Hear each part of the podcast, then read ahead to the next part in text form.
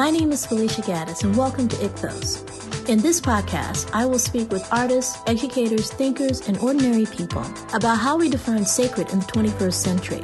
As a believer in Christ, I believe it is more important now than ever before to understand how our faith is evolving, but also to understand and find common ground with individuals of other faiths, as well as those who don't believe at all, in order to renegotiate our social contract for this new millennia.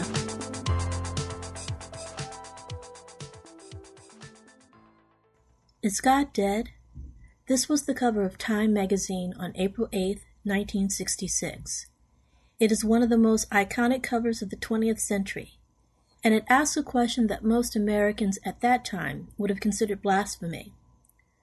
Was the God that they grew up with and believed in and loved, the God of their fathers, gone? Had God ever been real? It was Time magazine's first cover to include only text. The words were so controversial that no other image was needed. This cover caused a firestorm of angry sermons and letters to the editor and marked a moment of transition in the American psyche that we are still reeling from to this day.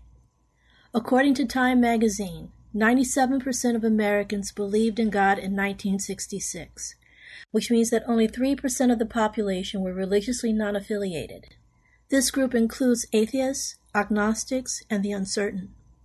Now compare that with the findings from a two thousand nineteen telephone survey conducted by the Pew Research Center, which found that twenty-six percent of Americans consider themselves religiously non-affiliated, also known as nuns, with four percent self-classifying as atheists, five percent as agnostics, and seventeen percent describing themselves as nothing in particular.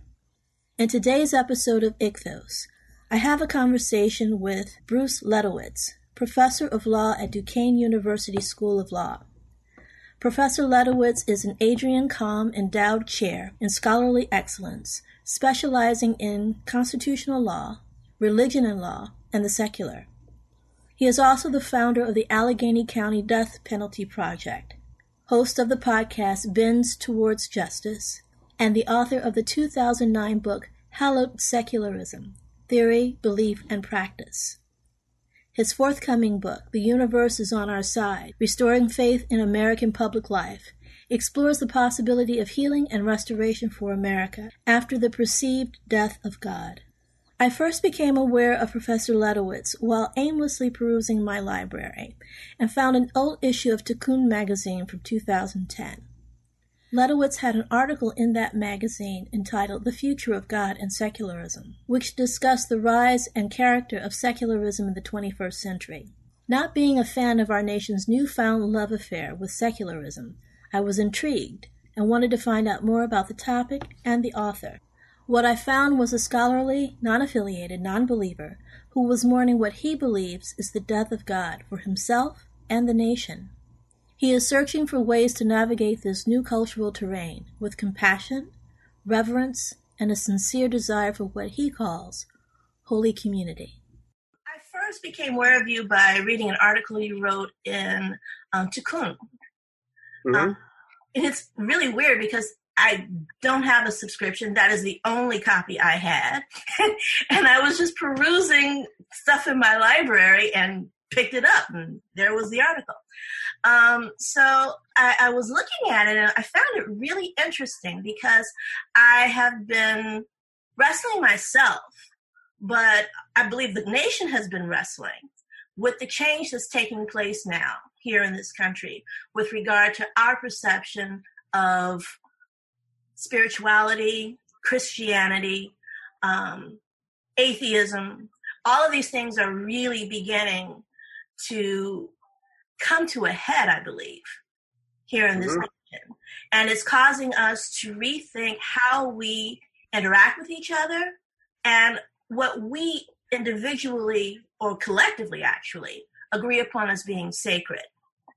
In the mm-hmm. past, pre-nineteen fifties, pre the God is dead idea or concept coming out, we had an understanding, whether you believed or not, we had an understanding of things that were sacrosanct within our society. Mm-hmm. And now that image or that idea is changing. How do you feel about that? Well, I, I mean, I think the problem is it's disappearing altogether, as a matter of fact. Mm-hmm. Uh, there was a, a marvelous um, column that appeared, uh, Thomas Friedman's column in the New York Times, and he was quoting a, um, uh, a philosopher, a political religious philosopher, Moshe Habertal, who is at Hebrew University and also at N Y U Law School. And, and um, Friedman was uh, quoting him to the effect that if the sacred disappears, then everything becomes politics. And then politics is ended. Uh, that there has to be something real outside the, the realm of power, the realm of getting things, the realm of materialism. If there's nothing outside of that, then, then you know, life descends into chaos, which is, of course, exactly what it's doing. So... Uh, but it was a little short on how we recovered that. That's the, you know, that's the difficulty. And you've been talking about that as well. Um, how do you feel we can recover that? Do you feel we can recover that? Well, I don't think we can go back. I mean, uh, I'm a I'm a person who uh, grew up in Orthodox Judaism, and I left Judaism um, because I no longer believe in God. Um, in the in the God of Orthodox Judaism, anyway, and um, so and I don't feel I could go back. It's no longer plausible for me to believe in that kind of God concept, and I think probably a lot of people are in my my shoes. Define for me what you believe that God concept is. I think that um, you know, to be simplistic about it, it's a, the matter of the supernatural. That it's the, the normal causal relations in nature are, are cannot be interrupted. They they they just are. They're the, they're the rules, and that they operate and they always operate, and nothing can interfere with them. So where the New Testament says even the, the winds obey him, uh, no, there's that that's that's where unfortunately I had to um, stop because I no longer could believe that. So now, you believe in the, the watchmaker idea of it, that there was something set in motion and it's been left, and that that's it. Well, I believe, yes, in, um, except, of course, for the watchmaker, but something started, that's true, with the Big Bang, and it's in operation. But um, I don't mean the deist idea that okay. there is a God, God created all this, and now God watches from afar. I always found that to be equally implausible, because after all, a God who could create all this, why would such a God then be indifferent? So I, I always thought the deists were a, a strange halfway house. Okay. Tell me about what you call in your book, um, and in that article as well, um, atheism three point oh. What right. is that? Well, see, I, I, that you're referring to Hallowed Secularism, a book that I wrote in two thousand nine. Right. And in two thousand nine, there was a lot of ferment around secularism. The, the new atheist wave had just crashed into society.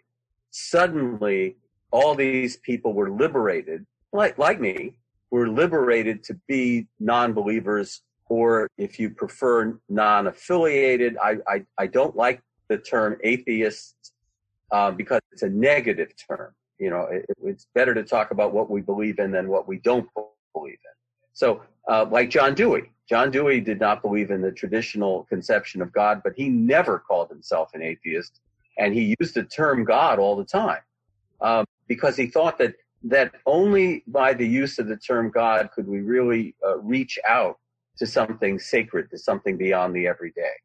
So, um, When when that um, wave crashed and people were suddenly liberated to be atheists, then there was a lot of ferment about what that meant. Unfortunately, my my book, Hallowed Secularism, had absolutely no impact whatsoever. Although I, I invite people to read my blog, Hallowed Secularism. Um, Great blog. there, there, there won't be any waiting line to uh, read it.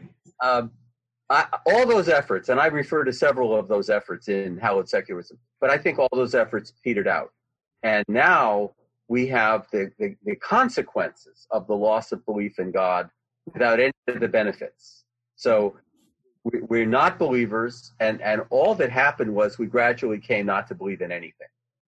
And we're left now with not believing in truth, not believing in objectivity. Everything is a perspective. Everything is your opinion and my opinion, and you cannot build a civilization on that.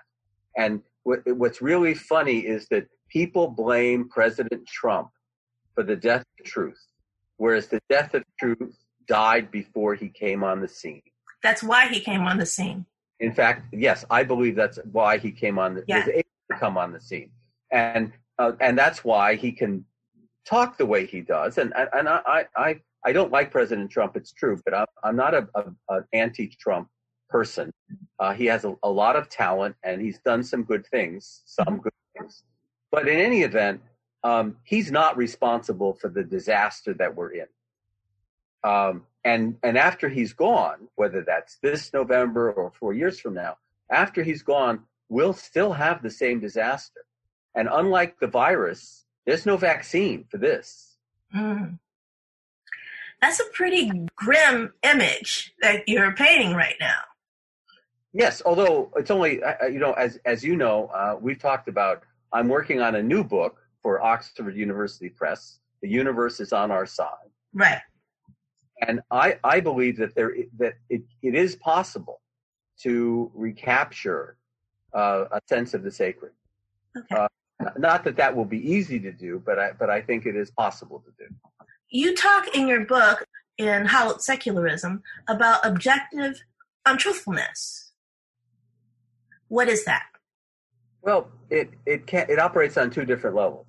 Now, um, at the level I was talking about it in the book, it was the objective untruthfulness of communism that led to its downfall. That was the view of the speaker who came up with that term. Um, and you probably, you, you're too young to remember the old joke. Uh, the communist worker says uh, to the re, to the reporter from the West who comes to the Soviet Union and and asks about working conditions. And the worker says, it's very simple. We pretend to work and they pretend to pay us. That's the objective untruthfulness of communism.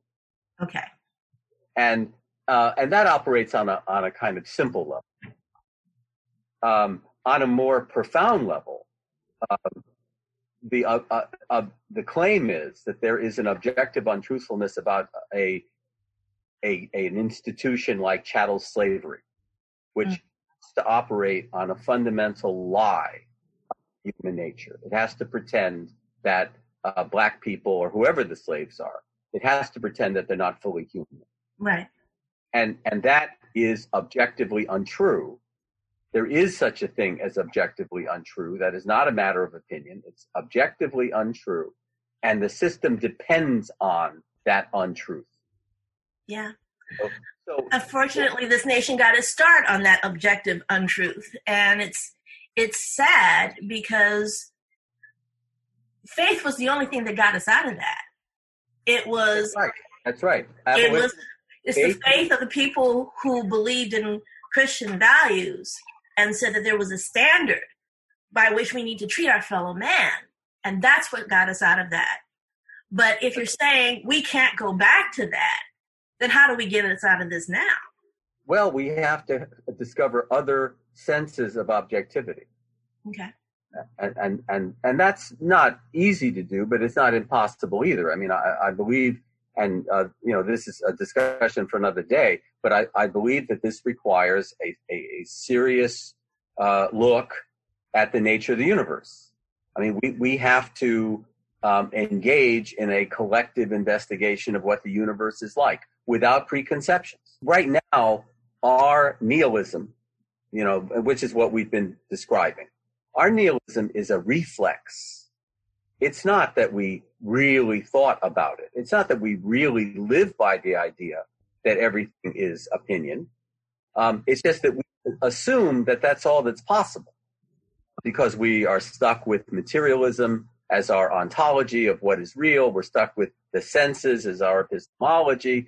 Um, and I suggest in the book that, you know, process philosophy, Alfred North Whitehead, is a, is a possible way out of that. But even there are many possible ways out of that. Um, we have to start with the recognition that we have sort of drifted into nihilism. And that is, wh- is what we have to stop. We have to confront all nihilist statements every time a friend of yours says, well, that's just your opinion, mm-hmm. you have to stop and say, now wait, do you really mean that? You know, are you saying that simply that I'm wrong, which is certainly possible, or do you really mean that the statements like compassion is better than cruelty are just a matter of opinion? Right. Does the universe have any character at all? Do humans have any character at all? Um, all these uh, anti-foundation people, they they pretend that that there's no such thing as a human being. But, you know, we're not cats. We're not canines. We are hominids. There are all sorts of, of objective things you can say. There are all kinds of foundations you can lay for a settled human life. And you can reason about good and evil. Um, just because we disagree, you know, in the eighteen fifties, people disagreed about slavery. And there were sincere slaveholders. History showed they were wrong. And so there's another standard. History itself is a standard. You know, Doctor King knew that. You know, the arc of the moral universe is long, but it bends toward justice. Well, that's what he believed. That's what Gandhi believed. These were not, these were not um, uh, simple idealists. They were not simpletons. No, they had, they were men of faith. And and yet they could affirm that. There's nothing prevents us from affirming these things. As I say, we've we've kind of just lost our self-confidence, and and Nietzsche knew that would happen with the death of God. It, you know, it is said uh, the death of God was easy, but it will take a thousand years to bury him. We're wow. still re- we're still relying on a God-shaped universe, but now we think that's empty, mm. and we have to start over. Yeah, I have a question about that. That whole, I mean, to be honest, I went through a period when I was in college where I tried to become an atheist. It was momentary. It was kind of like the flu. I got over it. But um, one of the reasons I didn't go there, I, I mean, I had taken a philosophy class. I was reading Socrates, and he sounded a lot like Christ. And I was like, well, you know, maybe we don't need this. But the reason I didn't conti- continue in that path is because of that God-shaped thing that you were talking about. I was looking at history and seeing that just about every civilization had come up with a God concept. Mm-hmm. Yes. And my, my thinking is, if everybody is thinking it on some level, in some space, then it must be. And even if it isn't, first of all, there's no way for us to know if there isn't. But right. the, we need it. We need that space. We need something to fill that space. It's in our makeup. We're hardwired for it. So how then do you reform uh, society or your concept of society on a foundation without that base? Um, I, I think that at the level you're talking about, you know, what we're hardwired for, I think that we're hardwired for significance. That is, we're we're hardwired to see, um, or um, uh, what this is what I say in Hallowed Secularism, we're we're hardwired to live in moral consequence. We we know that such a thing is right and wrong, and, and one of the problems that atheists always have, the the you know the thinkers of atheism, like Chris Hitchens. They always have the problem, and they ag- acknowledge it, that people keep thinking about objective right and wrong, even though they shouldn't, because there's no God. So I think that that's what we're hardwired for. We're hardwired to say it matters what we do.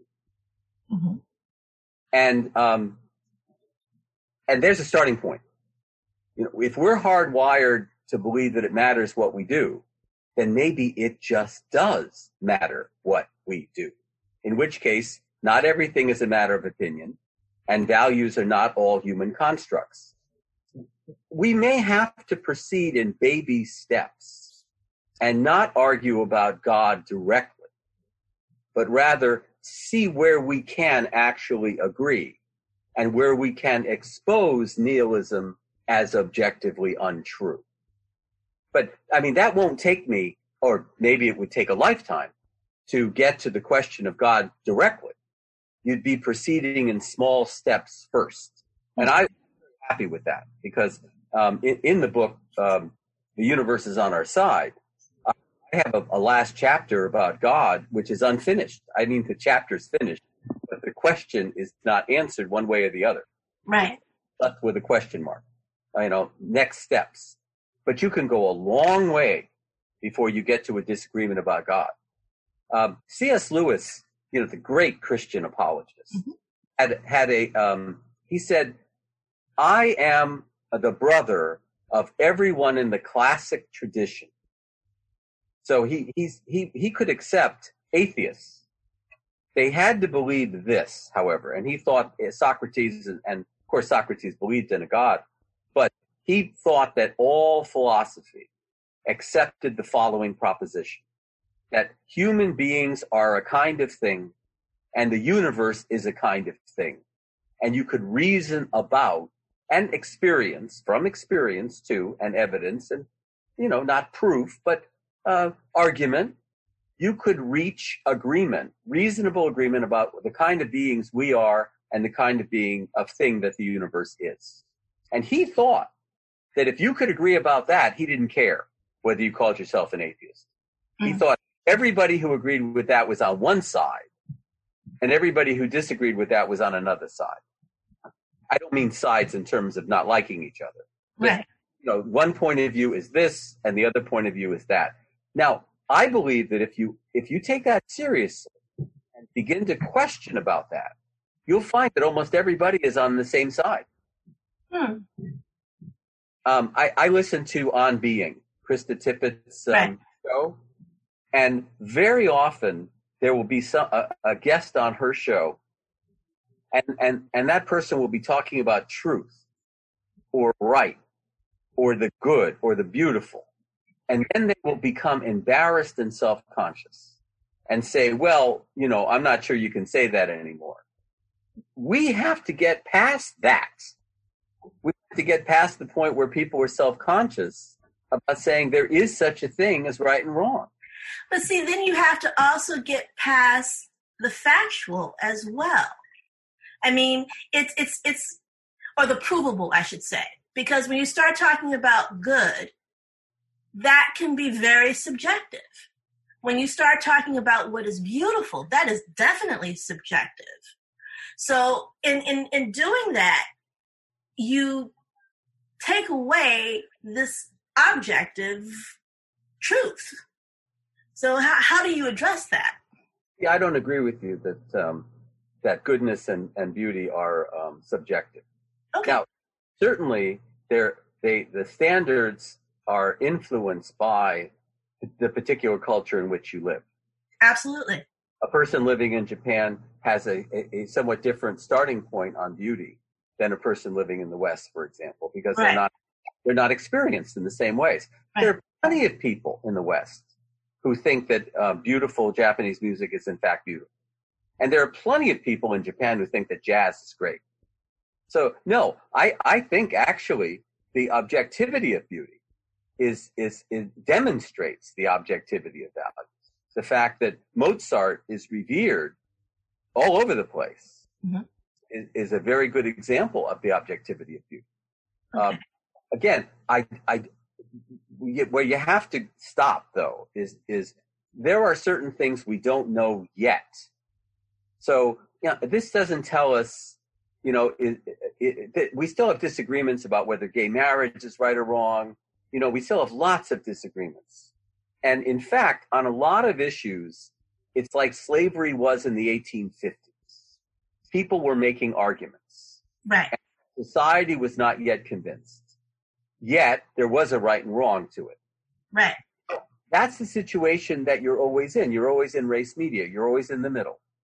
And so we're arguing about um, gay marriage. We're arguing about the rights of women. We're arguing about transgender. We're arguing about free trade. We're arguing about the tax rate. We're arguing about everything. That's that. But it's very important in the midst of all those arguments for both sides to agree that someone is more right and somebody is less right. So is your your solution to this to continue the argument until we can come to, we can convince the other side? Well, no, you don't, no, I'm not sure you convince. Um, oh, I think it's very important, though, to start with the idea, before you get to disagreements, you have to start with the idea, is there an objective true standard in things? Okay. Because if you start there, then not everything depends on you. Let, let's say you're in the middle of this argument and you begin to think that your opponent might be right about something. Now, the question is, how do you feel about that? Hmm. Now, in politics, how we feel about that is a disaster. Absolutely. And you could never admit it. You have to double down. And e- even though you're beginning to think that maybe your opponent is, sli- is slightly right, you, ca- you can't say anything like that. We know that's how politics works. Well, it hasn't always worked like that. I, I don't believe that it always has. So why is it no. working like that now? It's working like that now because we don't start with the proposition that there is an, actually an objective standard. Um, Doctor King never talked about persuading people. He talked about converting them. Right. And what he meant was, of course, he came out of the Christian tradition, but right. what he also, he also meant that the person he was debating or the person who thought he was his opponent would be better off with the truth. And that's has to be the starting point. If you convince me that I'm wrong, I am better off. Okay. Now, I, I write a column in the Pennsylvania Capital Star, which is an online newspaper here in, in uh, Pennsylvania. And I wrote in a column a few um, weeks ago about some particular issue that I had changed my mind. And my daughter read that, and she and she emailed me, and she said, I can't remember reading that in print anytime recently. I, I changed my mind. Right. But that, I mean, that shows you. I mean, scientists change their minds. All the time. If the evidence, you know, shows. Yes, yeah. So we have to get back to the point where if I'm proven wrong, I understand that I'm better off. But that's only true in a universe that has an objective foundation. You talk in your book about, and you make a statement that truth is not a religious category. Right. Can you expound on that? Well, I guess I, I really should have said that uh, truth as a category is available to non-affiliated as well. Um, people who are not affiliated with organized religion. That is, um, that of course, religion has the concept of truth, and, and, and the truth shall make you free, in fact. Right. Um, I only meant that this is a category also open to people who see themselves as not religious. That, and that's what's important. That okay. we, when we talk about truth, we're not smuggling in God.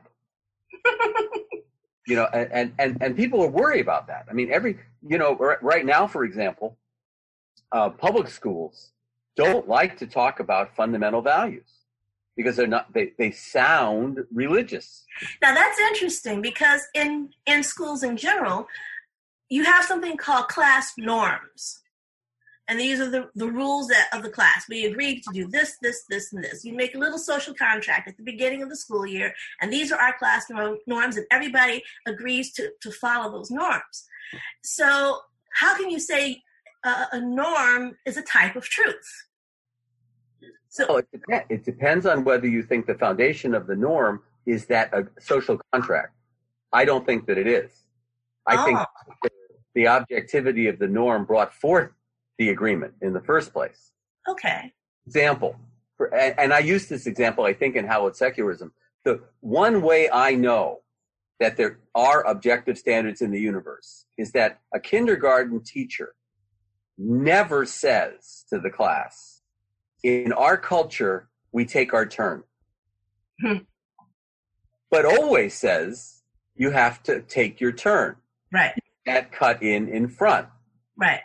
And C S Lewis once said, I don't know that much about the creator of the universe, but apparently the creator of the universe believed that you should take your turn. The culture, everywhere you go, you have to take your turn, however that's defined in that culture. Right. So um, uh, there, suddenly, nobody's talking about opinion. you know, the, the kindergarten teacher is not saying, well, you know, we think that you should take your turn. No, of course, the kindergarten teacher presents that as objectively true, that that's how decent people behave. And there are lots of ways that decent people behave, I'm happy to say, and they are not generally culture specific. I mean, of course, they are to a certain extent. Yeah, because a very powerful person in another culture walks ahead of you, normally most people don't say anything about that because they're a powerful person. Whereas right. in this country, we expect you, I don't care how powerful you are, get in line. So it, it, it depends on, you know, how that culture perceives power and those who are on top and those who are at the bottom of the social structure. Although I believe that democracy is in advance in that regard. De Tocqueville thought that Americans had discovered a truth about existence, that people were equal, and that that was the, the great democratic truth. And that's the great democratic truth that eventually undoes slavery, eventually undoes Jim Crow. Yes. Eventually. So, um, those. But all of that democratic truth was founded on the concept of God, though. Yes, um, unquestionably, unquestionably. Yeah. It's, even if some of the framers were not themselves believers, they spoke for a culture that was. Exactly. You're absolutely right. And that's what we no longer have. But, um, and, and if there is no way of establishing the truth of anything without God, and we don't believe in God, then, you know, that's, I, I deal with that in, in the new book too. Um, can you found a civilization on, on the no? The answer, no. Is the universe on our side? The answer is no. Mm.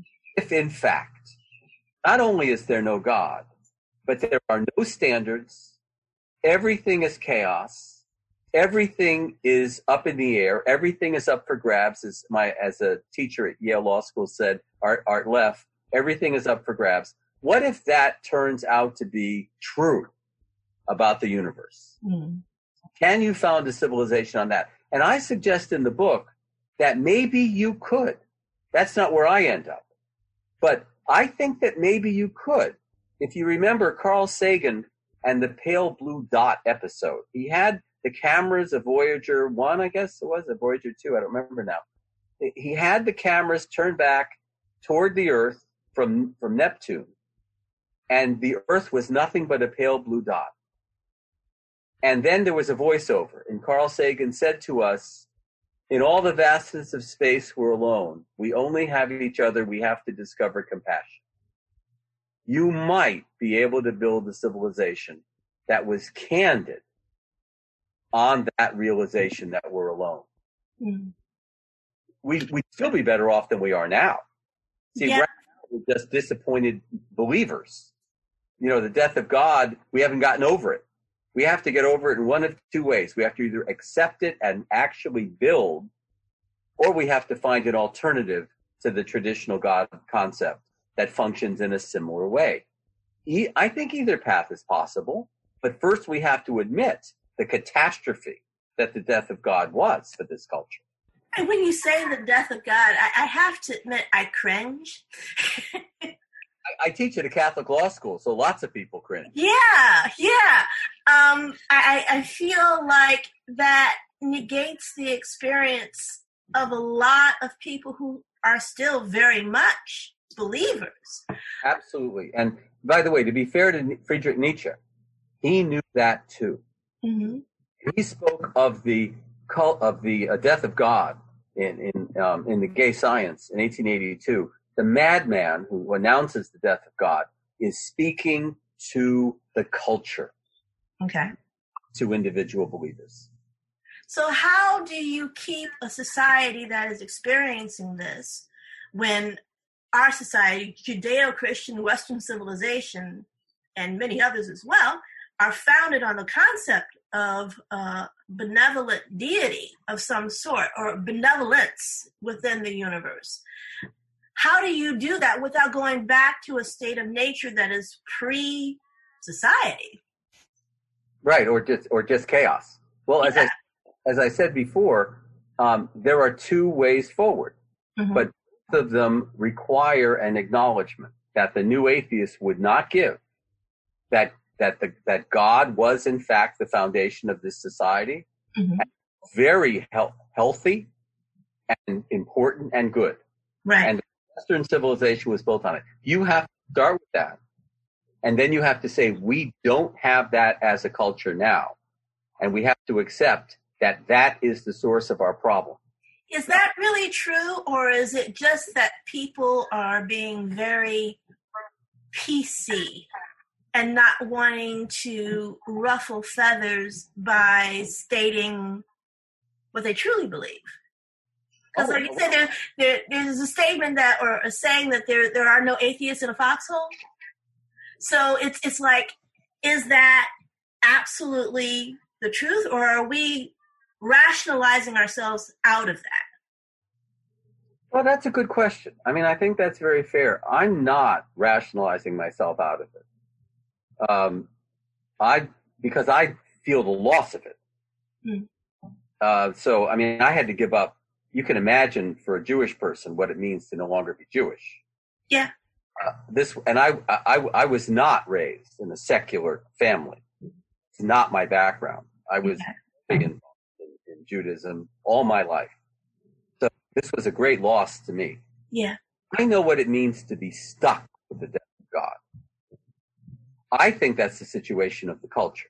Now, if you're right, then it's simply evangelization. I mean, then I have to say the Christian church and Judaism and Islam just haven't done their job.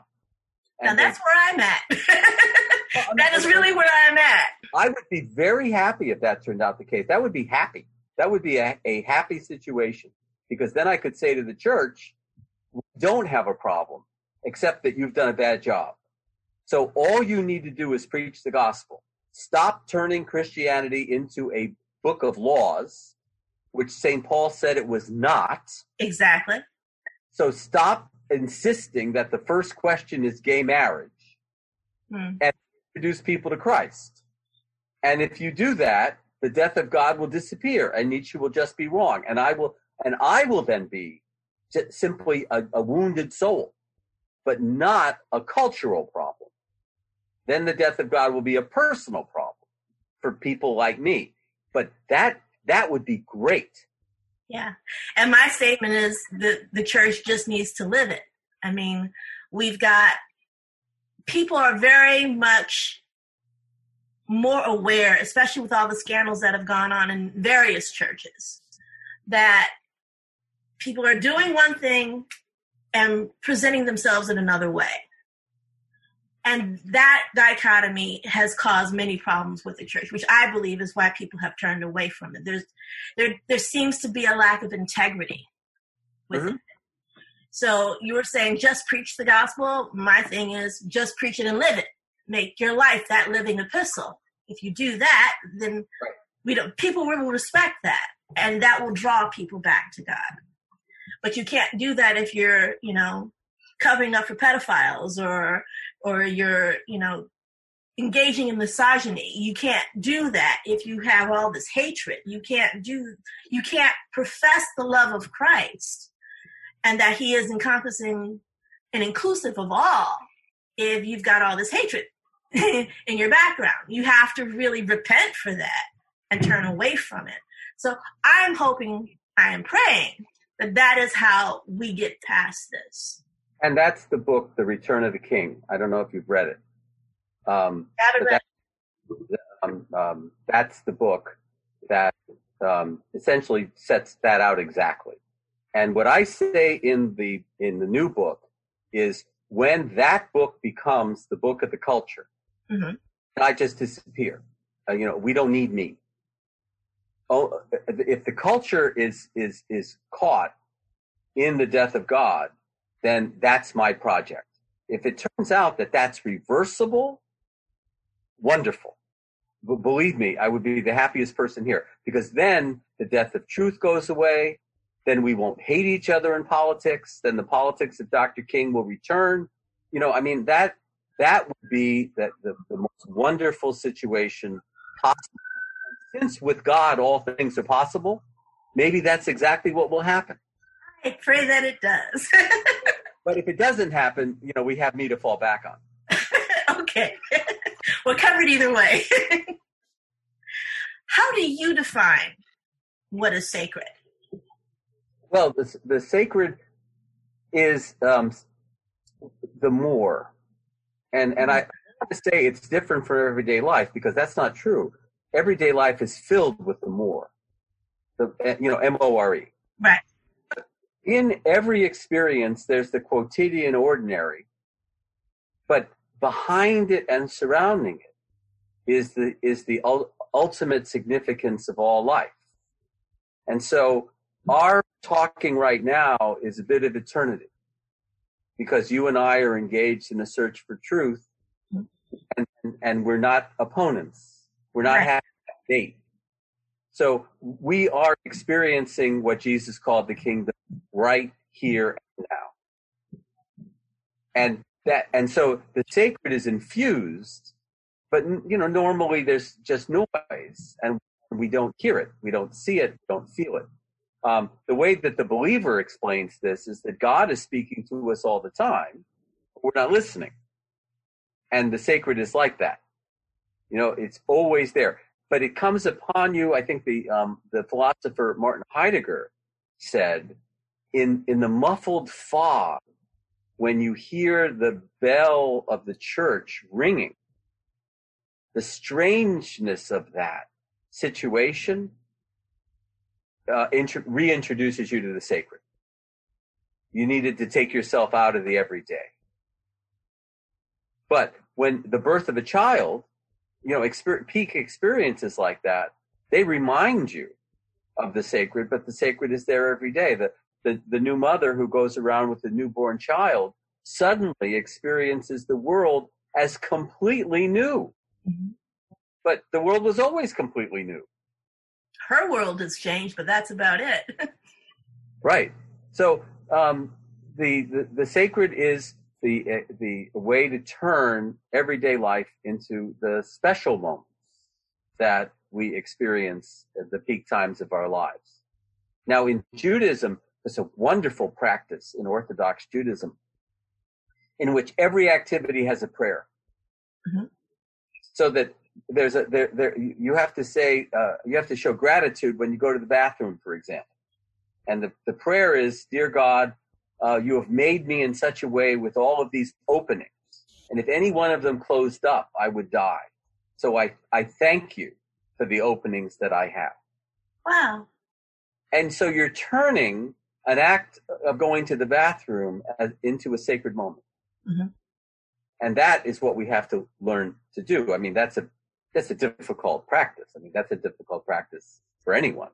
In terms of us coming together as a society, personally, I believe we need to redefine what society calls sacred. That we need to come to some sort of agreement. We need that. We need a new social contract. We need a contract that the atheists, the spiritual but not religious, and they're a huge portion of the population, the religious, and we can all get together and say, okay, in this society, we agree that this, this, this was not touchable.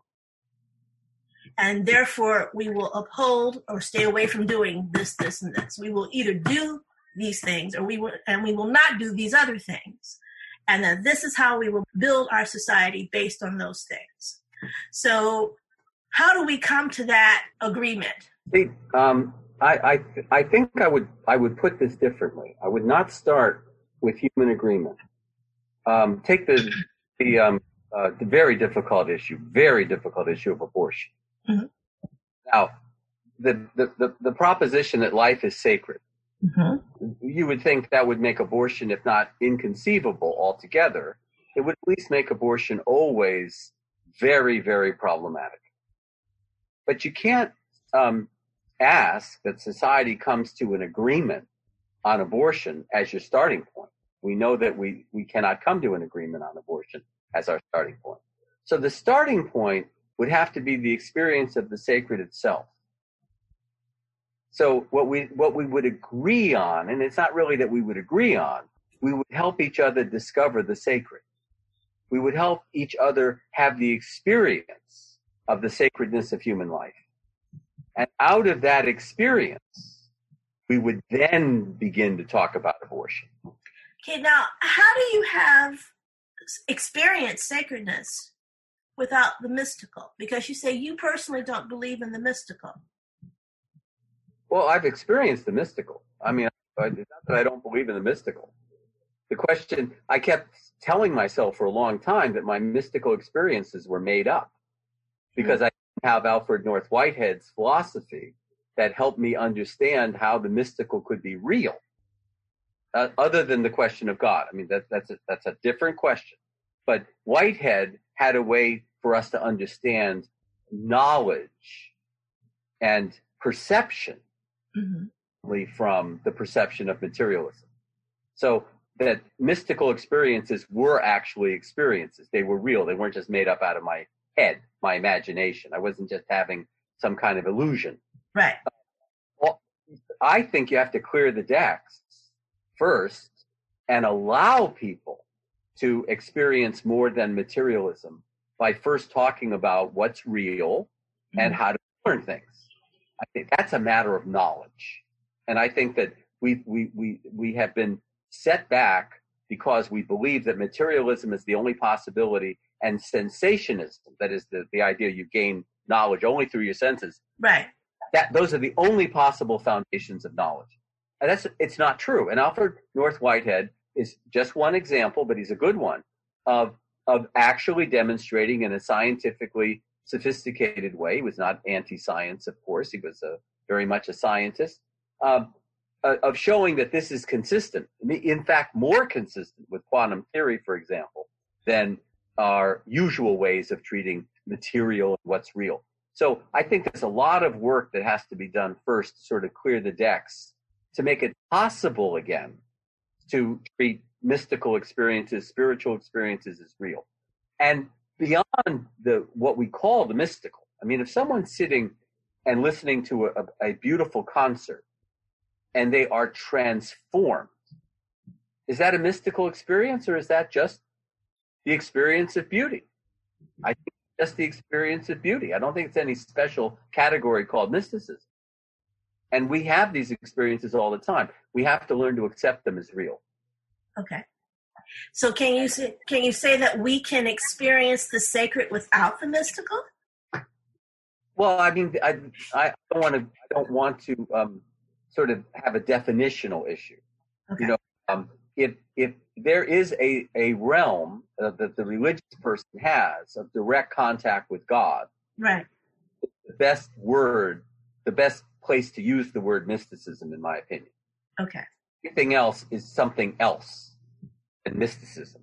So okay. when, I, and I've had these experiences, uh, you know, these mystical, mystical experiences in which God is at, I'm having visions in synagogue, for example. There was a Yom Kippur uh, uh, years ago, in, and in Yom Kippur, uh, the Day of, of Atonement, the, uh, the Jewish person fasts for over twenty-four hours, doesn't drink or eat, and you're pretty lightheaded by the end of that period. Had this vision in synagogue during the mart, what's called the martyrology. In, in, in the martyrology, just was describing people being marched to the gas chambers mm-hmm. in service. And I had this vision of all of these naked, pregnant women with their translucent babies mm-hmm. marched to the gas chambers. And that was the experience that, unfortunately for me, made me into a pro-life person, which has caused me endless difficulties uh, as a liberal Jew.